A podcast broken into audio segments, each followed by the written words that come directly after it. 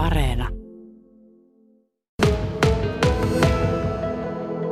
Tota, en mä tiedä, onko sillä kauhean isoa vaikutusta sitten taloudellisesti enää, koska tämähän on jo joka tapauksessa meiltäkin kaupan, kaupankäynti tyrehtynyt melko tarkkaan.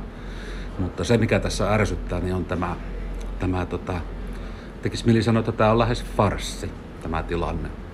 Et ihan esimerkiksi nyt se, että me saatiin kuulla meidän omalta edunvalvojalta eilen, että tämmöistä on edes suunniteltu. Ja sitten vielä työ- ja elinkeinoministeriön nettisivuilla eilen kello 12.34 kerrotaan suoraan, että, että Pohjois-Savo ei kuulu sitä. Nyt tällä hetkellä on tilanne, että mä en ainakaan tiedä mihin uskoa, mitä tässä tapahtuu. Ja nyt elämme keskiviikkopäivää ja tänne olisi tarkoitus astua voimaan maanantaina. Meillä on henkilökunta varattu, meillä on tavarat tilattu, meillä on useita niin nykyisten kokoontumisrajoitusten mukaisia kokouksia, muita tilaisuuksia varattu. Niin miten minä toimin? No miten sä olet toiminut nyt täällä? No, tällä hetkellä me on aloitettu sillä, että me on annettu lomautusilmoitukset koko henkilöstölle. Hotellihan meillä toki on auki koko ajan, niin kuin normaalistikin ollut koko tämän korona-ajan. Että siinä on sitten hiukan aamiaisen laittoa ja yhdelle, yhdelle tota vastaanottovirkailijalle töitä. Mutta kaikki muut tullaan nyt sitten lomauttamaan tällä tiedolla. Ja jos tämä peruuntuu, niin peruuntuu tietysti myös lomautukset. Miten joustava tämä systeemi on tämän henkilökunnan lomauttamisen ja takaisin kutsumisen, kutsumisen suhteen? Että miten nopeasti sitä pystyy toteuttamaan?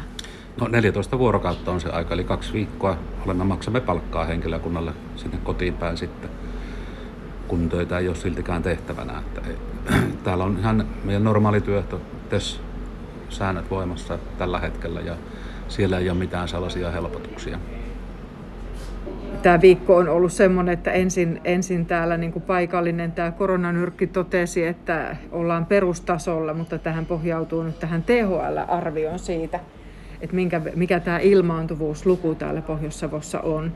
Ja sitten valtioneuvosto kuuntelee THL. Onko Mara ajatellut sitten jonkunnäköistä vaikuttamista?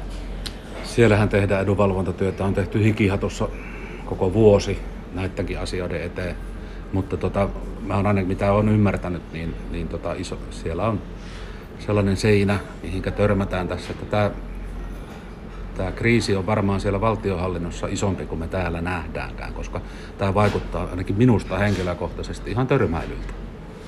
Että teke, täällä on eri, erilaisia ryhmiä, on, on, on tosiaan ministeriöitä, on virkamiehiä, on poliittista päättäjää ja kaikki toimii vähän niin kuin eri suuntiin tai eri aikana.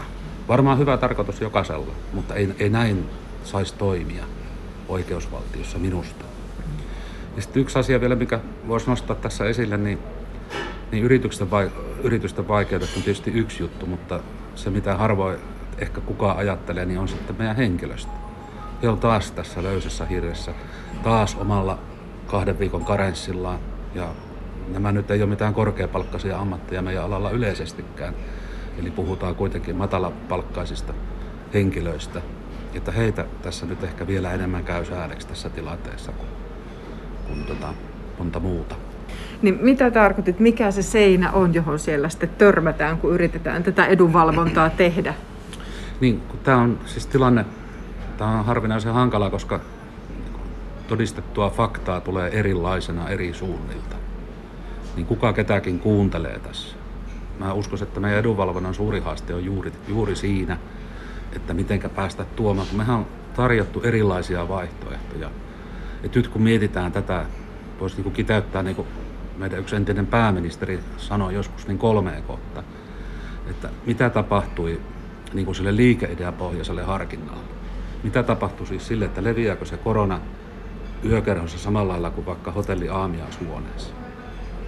Toinen asia, mitä mitä ehkä, mua ehkä eniten ihmetyttää, oli se viime keväänä hyväksi havaittu terassien hyödyntäminen tässä. Harvennetuin asiakaspaikoin terassilla pystyttiin tarjoilemaan juomia ja ruokaa. Se on nyt pois kokonaan.